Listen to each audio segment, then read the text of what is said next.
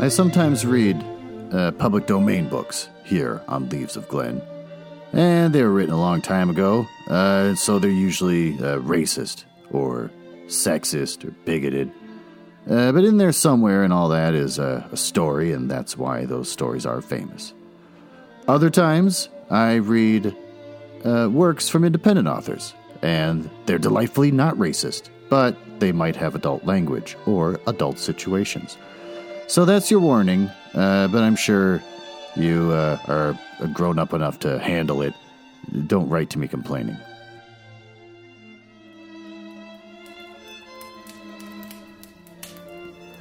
Welcome uh, to the mansion of Leaves of Glen. It's a fun little bit where I pretend to live in a mansion and not just recording in my basement. Uh, this is where I read the hottest public domain books and short stories. This week, we're going to continue to read The Hound of the Baskervilles by Arthur Conan Doyle. And also hear the glorious noises of my tiny cat, Iggy, who decides he wants to run around the basement acting like he's a man when actually he's still just a dumb cat. Yeah, go on. Jump on top of that. I don't care if everyone hears it. About the author? Nah, Sir Arthur Ignatius Conan Doyle uh, was born the 22nd of May, 1859, died the 7th of July, 1930. He's a British writer and physician. He created the character Sherlock Holmes in 1887 for A Study in Scarlet, the first of four novels, and 56 short stories about Holmes, 56 of them, Jesus, and Dr. Watson. The Sherlock Holmes stories are milestones in the field of crime fiction.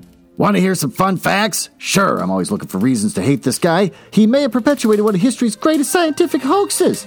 Oh, Sir Arthur Conan Doyle's midlife turn towards spiritualism has been well documented. Uh, we also know of his resultant bitterness when his beliefs weren't taken seriously, which sounds like a very intelligent, high minded way of handling that. Uh, but might he, Richard Milner wonders, have been so bitter toward the scientific establishment that he planted fraudulent evidence of early humans in Piltdown, East Sussex? Why can't I say that word?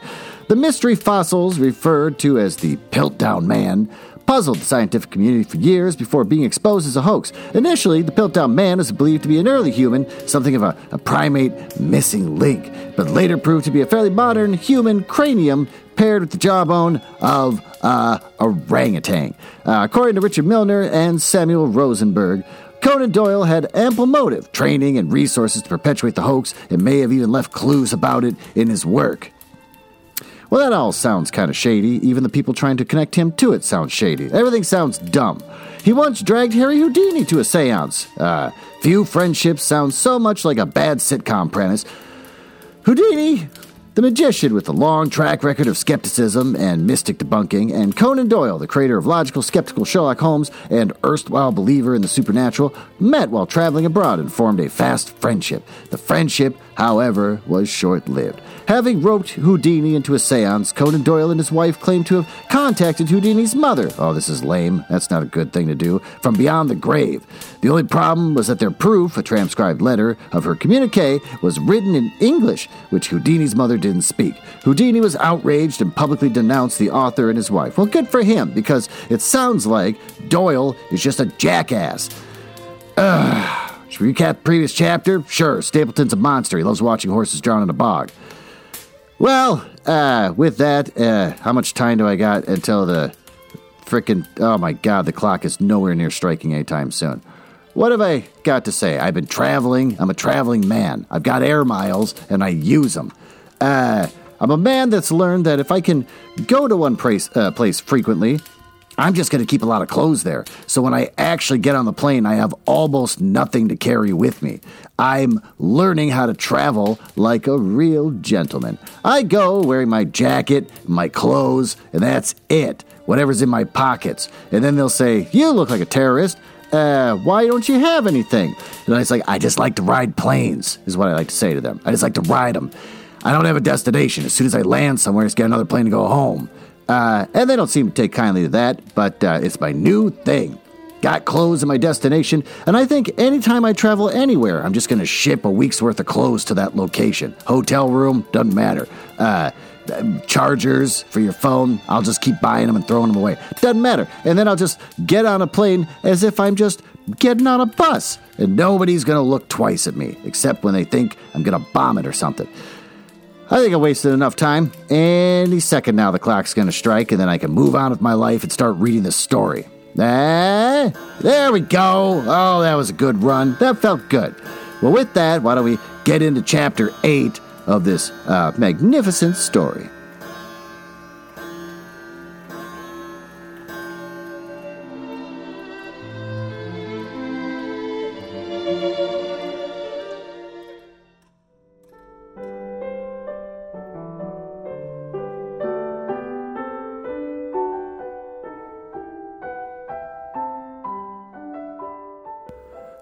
Chapter 8 First Report of Dr. Watson.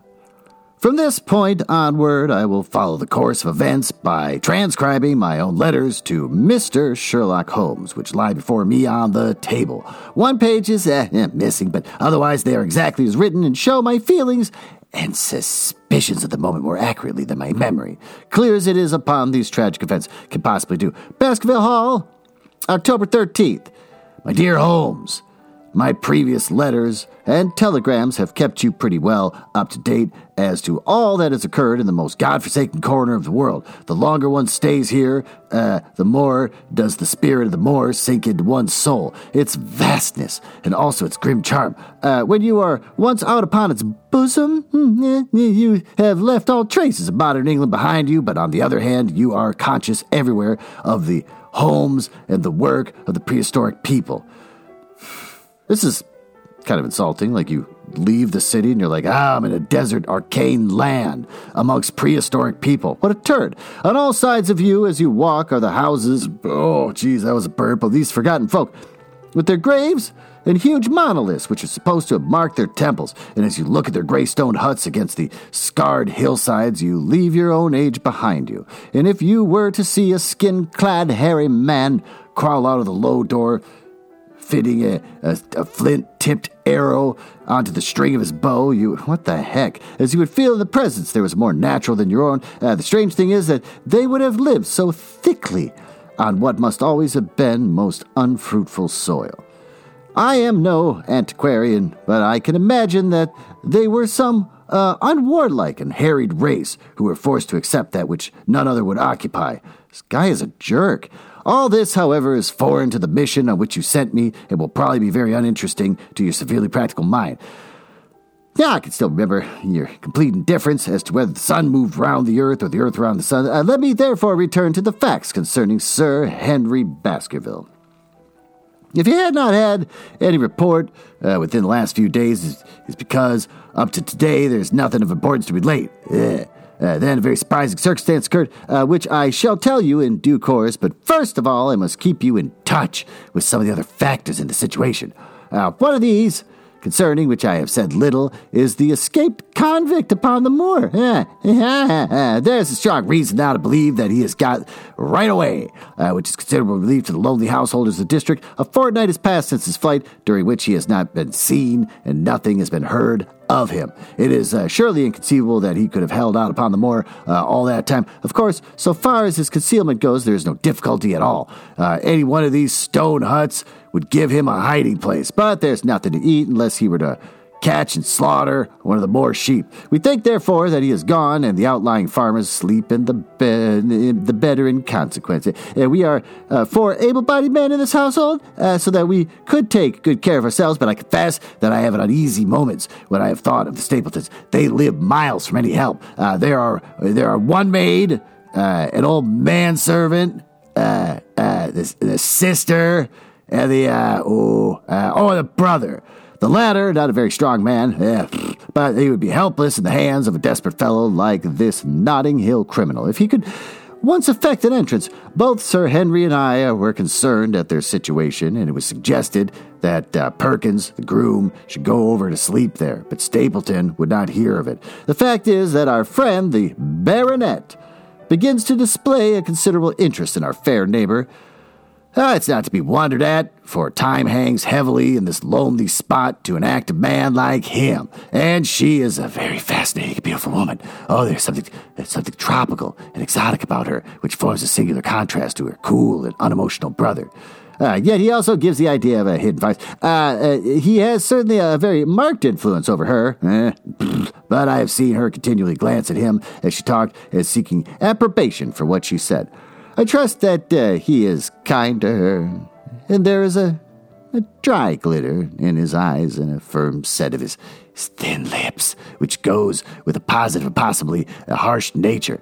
Oh, that's right, he's got a very delicate nose. I forgot about that. Uh, you would find him an interesting study. Came over to call upon Baskerville on that very day, and the very next morning he took us both to show us the spot where the legend of the wicked Hugo is supposed to have had its origin. Oh, it's an excursion of some miles across the moor to a place which is so dismal uh, that it might have suggested the story. Oh, we found a short valley between rugged tors, which led upon an open grassy space flecked uh, with the white cotton grass, and in the middle of it rose two great stones, worn and sharpened at the upper end until they looked like the huge corroding fangs of some monstrous beast. Oh, in every way it was corresponded with the scene of the old tragedy. Sir Henry was much interested and asked Stapleton more than once whether he really did believe in the possibility of interference of the supernatural in the affairs of men. Oh, he spoke lightly. Yeah, it is evident that he was very much in, in earnest. Uh, Stapleton was guarded in his replies, but it was easy to see that he said less that he might, and that he would not express his whole opinion out of consternation for his feelings of the baronet. All he told us of similar cases where families had suffered for some evil influence and left us with the impression that he shared the popular view upon the matter. On the way back, uh, we stayed for lunch at the Merripit House. Yeah, and then there, there was that. Sir Henry made the acquaintance of Miss Stapleton, and from the first moment that he saw her, he appeared to be strongly attracted to her. Hmm and I am much mistaken if the feeling is not mutual. He referred to her again uh, and again on our walk home, and since then, hardly a day has passed that we have not seen something of the brother and sister. Ah, they dine here tonight. Uh, there's some talk of our going to them next week. One would imagine that such a match would be very welcome to Stapleton, and yet I have more than once caught a look of the strongest disprobation in his face when Sir Henry has been paying some attention to his sister. Oh, he's much attracted to her, attached to her, no doubt, and uh, would lead a lonely life without her. Well, then go get your own girlfriend. Stop weirdly creeping around your sister. But it would seem that the height of selfishness if he were to stand in the way of her making so brilliant a marriage. Yet I am certain that he does not wish their intimacy to ripen into, into love. And I have had several times observed that he has taken pains to prevent them from being tete a tete. Uh, by the way, your instructions to me never to allow Sir Henry to go out alone will become very much more onerous if a love affair were to be added to other difficulties. Uh, my popularity would soon suffer if I were to carry out your orders to the letter. Uh, uh the other day, uh, uh, Thursday, to be more exact, Dr. Mortimer lunched with us. He's been excavating a barrow. And long down, he's got a prehistoric skull. Oh, look at this, which fills him with great joy. Oh, we just learned about this from the fun facts. Never was there such a single minded enthusiast as he. Oh, oh, the Stapletons came in afterwards, and the good doctor took us all into the yew alley at Sir Henry's request to show us exactly how everything occurred upon that fatal night. Oh, it's a long, dismal walk, and the yew alley between the two high walls of clipped hedge, uh, with a narrow band of grass on either side, uh, at the far end, is, uh, is an old tumble down summer house. Uh, halfway down is the moor gate, where the old gentleman left his cigar ash, and it's a white wooden gate with a latch. And beyond it lies the wide moor. Well, I guess I'm already done because this is just boring the hell out of me. Uh, there's only one way to pep me up. Only one way to change my mood and get me feeling frisky, give me some energy. I can't sit over here reading this crap without someone spicing things up for me a little bit. Why don't we uh, I don't know, go up to the master bedroom for a minute. Just to take a little time for the two of us. Just the two of us. Why don't we go up to the master bedroom? Come on, let's go upstairs. Stop being such a crazy person about it. Just get up there and go have some fun. Yeah.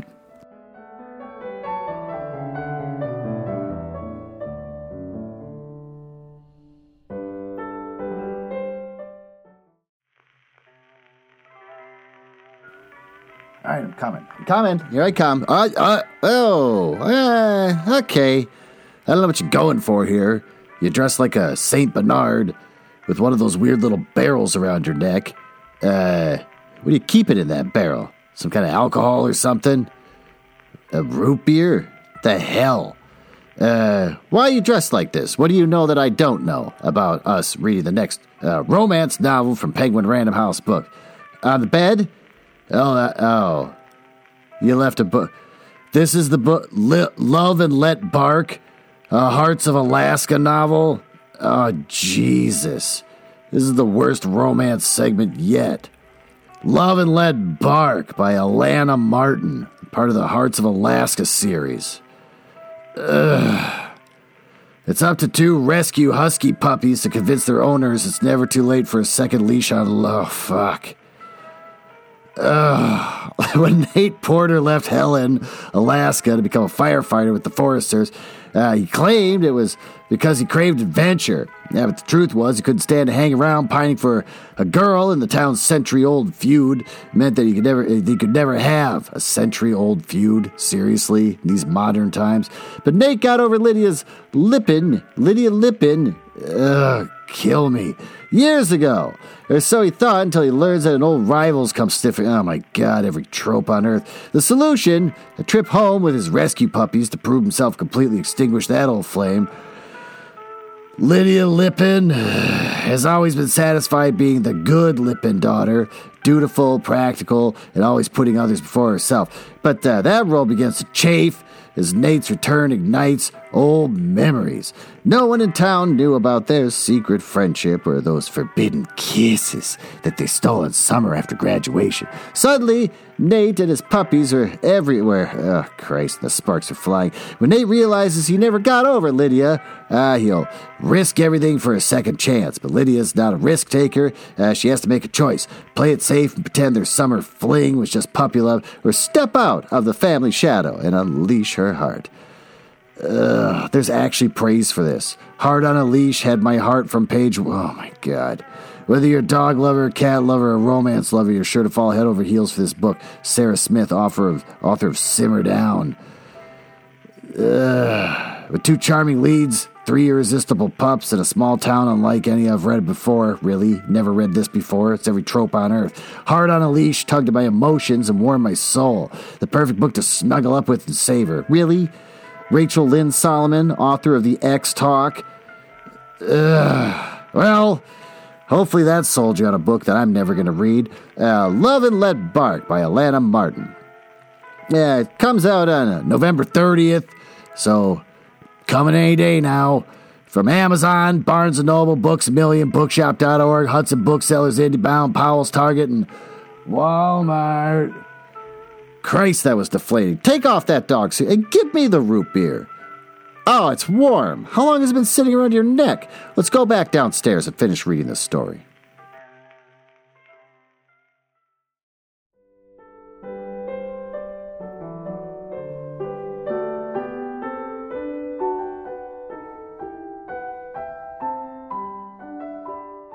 Well, that just made me angry. It's a I guess it's a thin line between horny and angry, and I found it. Where do we leave off? Uh, beyond it lies the wide moor. I remembered your theory of the affair uh, and tried to picture all that had occurred. As the old man stood there, he saw something coming across the moor, something which terrified him so that he, he lost his wits and ran and ran until he died of sheer horror and exhaustion. There was the long, gloomy tunnel down which he fled. And from what? A sheepdog of the moor? Or a, a, a spectral hound? Black and silent and monstrous. There was a human agency in the matter? Did the pale, watchful Barrymore know more than he cared to say? Oh, it's all dim and fake, but always there is the dark shadow of crime behind it. Uh, one other neighbor I've met since I wrote last, this is Mr. Frankland of uh, Lafter Hall, who lives some four miles to the south of us, and he is an elderly man. Uh, red faced, alcoholic, white haired, old, and caloric. Ooh, what does caloric mean in this case? I mean, I'm guessing orange. What? Oh, like cholera? Go on. Oh, bad tempered and irritable. Choleric. All right, fine, whatever. His passion is for the British law, and he has spent a large fortune in litigation. He uh, he fights for the mere pleasure of fighting, and he is equally ready to take up the other side of a question, so that it is no wonder that he has found it a costly amusement. Sometimes he will shut up at a right away and defy the parish to make him open it. And others he will, uh, with his own hands, tear down some other man's gate and declare that a path has existed there from time immemorial. To find the owner, to prosecute him for trespass, he is learned in old, uh, learned in old manorial and communal rights, and he applies his knowledge sometimes in favor of the villagers of Fernworthy, and sometimes against them. Yeah, he doesn't care, doesn't give a shit, just does whatever whatever mood strikes him. So that he is periodically either carried in triumph down the village street or else burned in effigy. Sounds like a great life. According to his latest exploit, uh, he is said to have about seven lawsuits uh, upon his hands at present and will probably swallow up the remainder of his fortune and so draw his sting and leave him harmless for the future. Apart from the law, he seems a, a kindly, uh, good natured person. Yeah. And I only mention him because you were so particular that I should uh, send some description of the people who surround us. Uh, he is curiously employed at present for being an amateur astronomer. Uh, he has an excellent telescope. with which he lies upon the roof of his own house and, and sweeps the moor all day in the hope of catching a glimpse of the escaped convict. If he should uh, confine his energies to all this would be well, but there are rumors that he intends to prosecute Dr. Mortimer for opening a grave without the consent of the next of kin because he dug up the Neolithic skull in the barrow uh, long down. He, uh, he helps uh, to keep our lives from being monotonous and gives a little comic relief, yeah, eh, where it is badly needed. And now, having brought you up to date to the escaped convict, the Stapletons, Dr. Mortimer, and Frankland of Lafter Hall, let me end on what is the most important and tell you more about the Barrymores, uh, and especially about the surprising development of last night. Uh, first of all, uh, about the uh, test telegram which you sent from London in order to make sure that Barrymore was really here, I have already explained that the testimony of the postmaster shows that the test was worthless and that there be no proof one way or the other. And I told Sir Henry how the matter stood, and uh, he, at once, in his downright fashion, had Barrymore up and asked him whether he had received the telegram himself. And Barrymore said that he had. Uh, did the boy deliver it into your own hands? asked Sir Henry, and Barrymore looked surprised and considered a little time. Uh, no, said he. I was in the box room at the time. Uh, my wife brought it up to me. Uh, did you answer it yourself? Didn't we read this in the previous chapter? It's like we're reading the same thing again. Is this how you pad a book to make sure you got enough pages in it? Just repeat the same stuff? No, I told my wife what to answer, and she went down to write it. And in the evening, he recurred to the subject of his own accord. I could not quite understand the object of your questions this morning, Sir Henry, said he. I trust that they did not mean that I did not uh, have not done anything to forfeit your confidence. Oh, Sir Henry had to assure him that it was not so and pacify him by giving him a considerable part of his old wardrobe, the London outfit having now all arrived. Uh, Mrs. Barrymore is of interest to me. Uh, she is a heavy, uh, solid person, very, very limited, intensely respectable, and inclined to be puritanical. Uh, you could hardly conceive a less emotional subject, yet I have told you how, on the first night here, I heard her sobbing bitterly. And since then, I have uh, more than once observed traces of tears upon her face. Uh, some deep sorrow gnaws at her heart. Eh, and sometimes I wonder if she has a guilty memory which haunts her. Uh, and sometimes I suspect Barrymore of being a domestic tyrant. I have always, that's a cute way of saying like abusive. I have always felt that there was something singular and questionable in this man's character, but the adventure of last night brings all my suspicions to a head. And yet, it may seem a small matter in itself. Oh, you are aware that I am not a very sound sleeper, and since I have been on guard in this house, my slumbers uh, have been uh, ooh, lighter than ever. Uh, last night, about two in the morning, I was aroused by the stealthy, stealthy step passing my room. Ooh, I rose and opened my door, and I peeped. I peeped out. A long black shadow was trailing down the corridor, and it was thrown by a man who walked softly down the passage with a candle held in his hand. Oh, he was uh, he was in shirt and and trousers, and with no covering to his feet. I could barely see the outline, but this uh, his height told me that it was Barrymore. Oh, he walked very slowly and cir- circumspectly. Yeah, that was a tough one for me to kick out of my mouth, but I got it out. And there was something indescribably guilty and, fur- and furtive in his whole appearance. I have told you that the corridor is broken by the balcony which runs round the hall, uh, and that it's resumed on the farther side. I, I waited until he had passed out of sight, and then I followed him. And when I came round the balcony, he had reached the end of the farther corridor, and I could see uh, the end of the farther corridor. I could see uh, from the glimmer of the light upon an open door that he had entered one of the rooms. Now, all these rooms are unfurnished and unoccupied, so that his, uh, his expedition became more mysterious than ever. Oh, the light shone steadily as if he were standing motionless. I, I crept down the passage as noiselessly as I could, and I and I and I peeped. I peeped round the corner of the door. Barrymore was crouching at the window with a candle held against the glass. His profile was half turned toward me, and his face seemed to be rigid with expectation as he stared out into the blackness of the moor. For some minutes, he stood watching intently, then he gave a deep groan. With an impatient gesture, he put out the light. Instantly, I made my way back to my room, and very shortly came the stealthy steps passing once more upon their, uh, their journey. Long afterwards, when I had fallen into a light sleep, I heard the key turn somewhere in a lock, and I could not tell whence the sound came. Uh, what it all means? Yeah, I cannot guess, but, but there's some secret business going on in this house of gloom, yeah, which sooner or later we should get to the bottom of. Uh, and I do not trouble you with my my theories, for you asked me to furnish you only with facts. I have had a long talk with Sir Henry this morning, and we have made a plan of campaign founded upon my observations of last night. And I will not speak about it just now, isn't that the whole point of writing this? But it should make my next report interesting reading. Well, that was dumb. Uh, why don't we, uh, retire into the uh, smoking room where we could talk about something that's important to me for a change. Uh, something as important as uh, I've had some things go on in my life, things that are difficult, uh, things that are hard to, to deal with. A man sometimes needs help. And when I found that I needed the most help, I went to Doorglass Incorporated, doorglass.com. That's D O R G L A S S.com. Oh, I called them up and they said, Doorglass.com, uh, how can we help you? And I said, I've been having a problem, a personal problem in my life. And they said, You want windows? And I said, No, I'm having problems in my life. I don't think people at my work respect me, and I'm tired of it.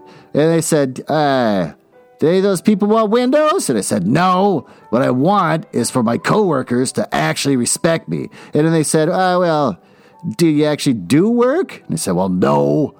I managed to work there for the last six months without actually producing anything. And I've been pretty proud of that so far. You don't think that that's the reason why they don't respect me? They said, Well, maybe not. They said, Sometimes life is like a transparent surface. Oh, when it's dark on one side and light on your side, all you see is uh, your own reflection. And boy, you think it looks good. Oh, you look great. Because all you're seeing is what you want to see. You can't see the other side. And I said, Go on, Doorglass Incorporated. Keep talking. And they said, Ah, but well, you know, when the light changes, when you get a new perspective, uh, what you do is you see the light on the other side. It's darker on your side. You see there's a whole other world out there, a world you weren't even aware of because you're too focused looking at your own reflection when the light was just right. But now you see there's a whole world out there full of coworkers. They're all looking at you with angry little eyes and deep creases on their faces of disgust.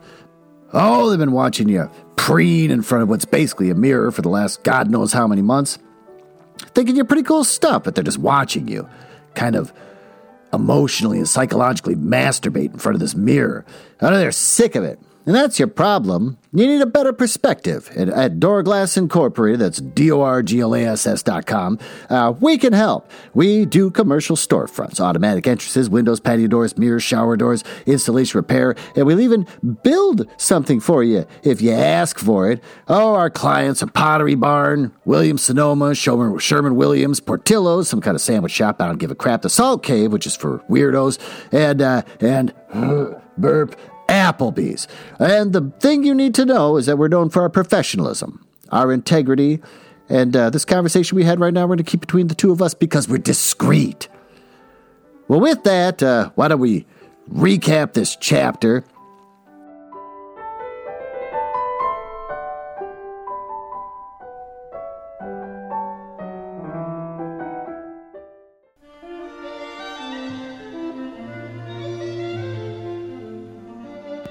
Well, uh, what happened?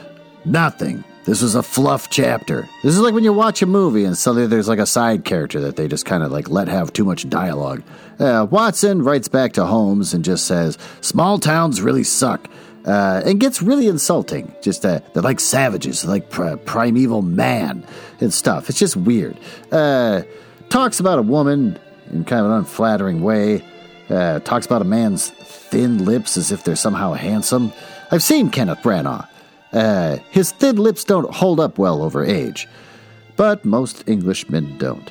Uh, what else? Um, yeah, that's pretty much it. Then he just talks about everything we already read in the previous chapter, basically making us reread what we've already read and uh, talks about some other litigious guy who is a huge jerk and just kind of likes to play God with people, uh, their lives by suing them all the time. And then, uh, but then somehow he's also likable and he's also really into astronomy. Good for him. He's got a really great telescope. Uh, and also that there's a, a man on the loose, a, a madman who's been running around and everyone's kind of looking for him, but he's convinced he's gone, which I'm sure is going to come back and he's not gone. Can't see that coming from a mile away. Uh, what's good about this? Um, that it was short. This is a short episode, except for me babbling. It would have been even shorter. It'd be like a 15 minute long episode. Uh, what sucks? Fluff. This is an author whose publisher or editor probably said, You got to get more pages in. We're not going to publish this unless we can get it bound with a certain number of pages. And it's like, Oh, don't worry. I got a, a secret trick for that. I am a genius author. I'm just going to repeat the same shit people already read, and I could do that maybe three more times in the book. And oh, this is going to be like this is going to be like War and Peace, just really repetitive. Uh, eh, it's a it's a literary effort by a man who's dying for people to think he's intelligent. Uh, what did we learn? Uh, we learned uh, about hubris. Hubris of people that consider themselves writers. Uh, it's a strong hubris that's undeniable and in your face. So, with that, uh, thanks for listening. Uh, thanks for putting up with my burps. And, uh, and I don't know. I got, I got a tip for you after the holidays would be uh, mind your own business. No one really cares what you think. Stop talking so much. Stop trying to impose your opinions upon people. Nobody gives a crap. So I hope you take that to heart. Try to use it when Christmas rolls around.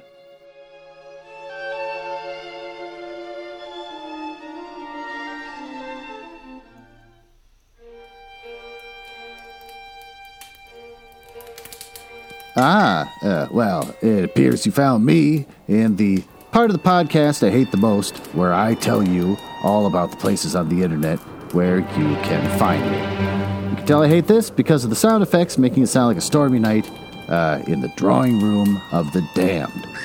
Now, there's there's that. Uh, uh, I, are you cool? I like cool people. It's the reason why I got involved in this business to begin with, just to meet cool people not losers. So if you're cool, uh, feel free to go over to my website, uh, nuzzlehouse.com. You can see a backlog of everything I've ever read, uh, along with episodes from the Book Boys and uh, blah, blah, blah. You can also find me on Instagram, uh, which is uh, House Nuzzle. And conveniently enough, uh, Twitter, which is also at House Nuzzle. Annoyingly, YouTube made me pick a name instead of just a house nuzzle. So you got Glenn Nuzzles. So I guess you search for that if you want to watch a screen that doesn't do anything and just hear my voice.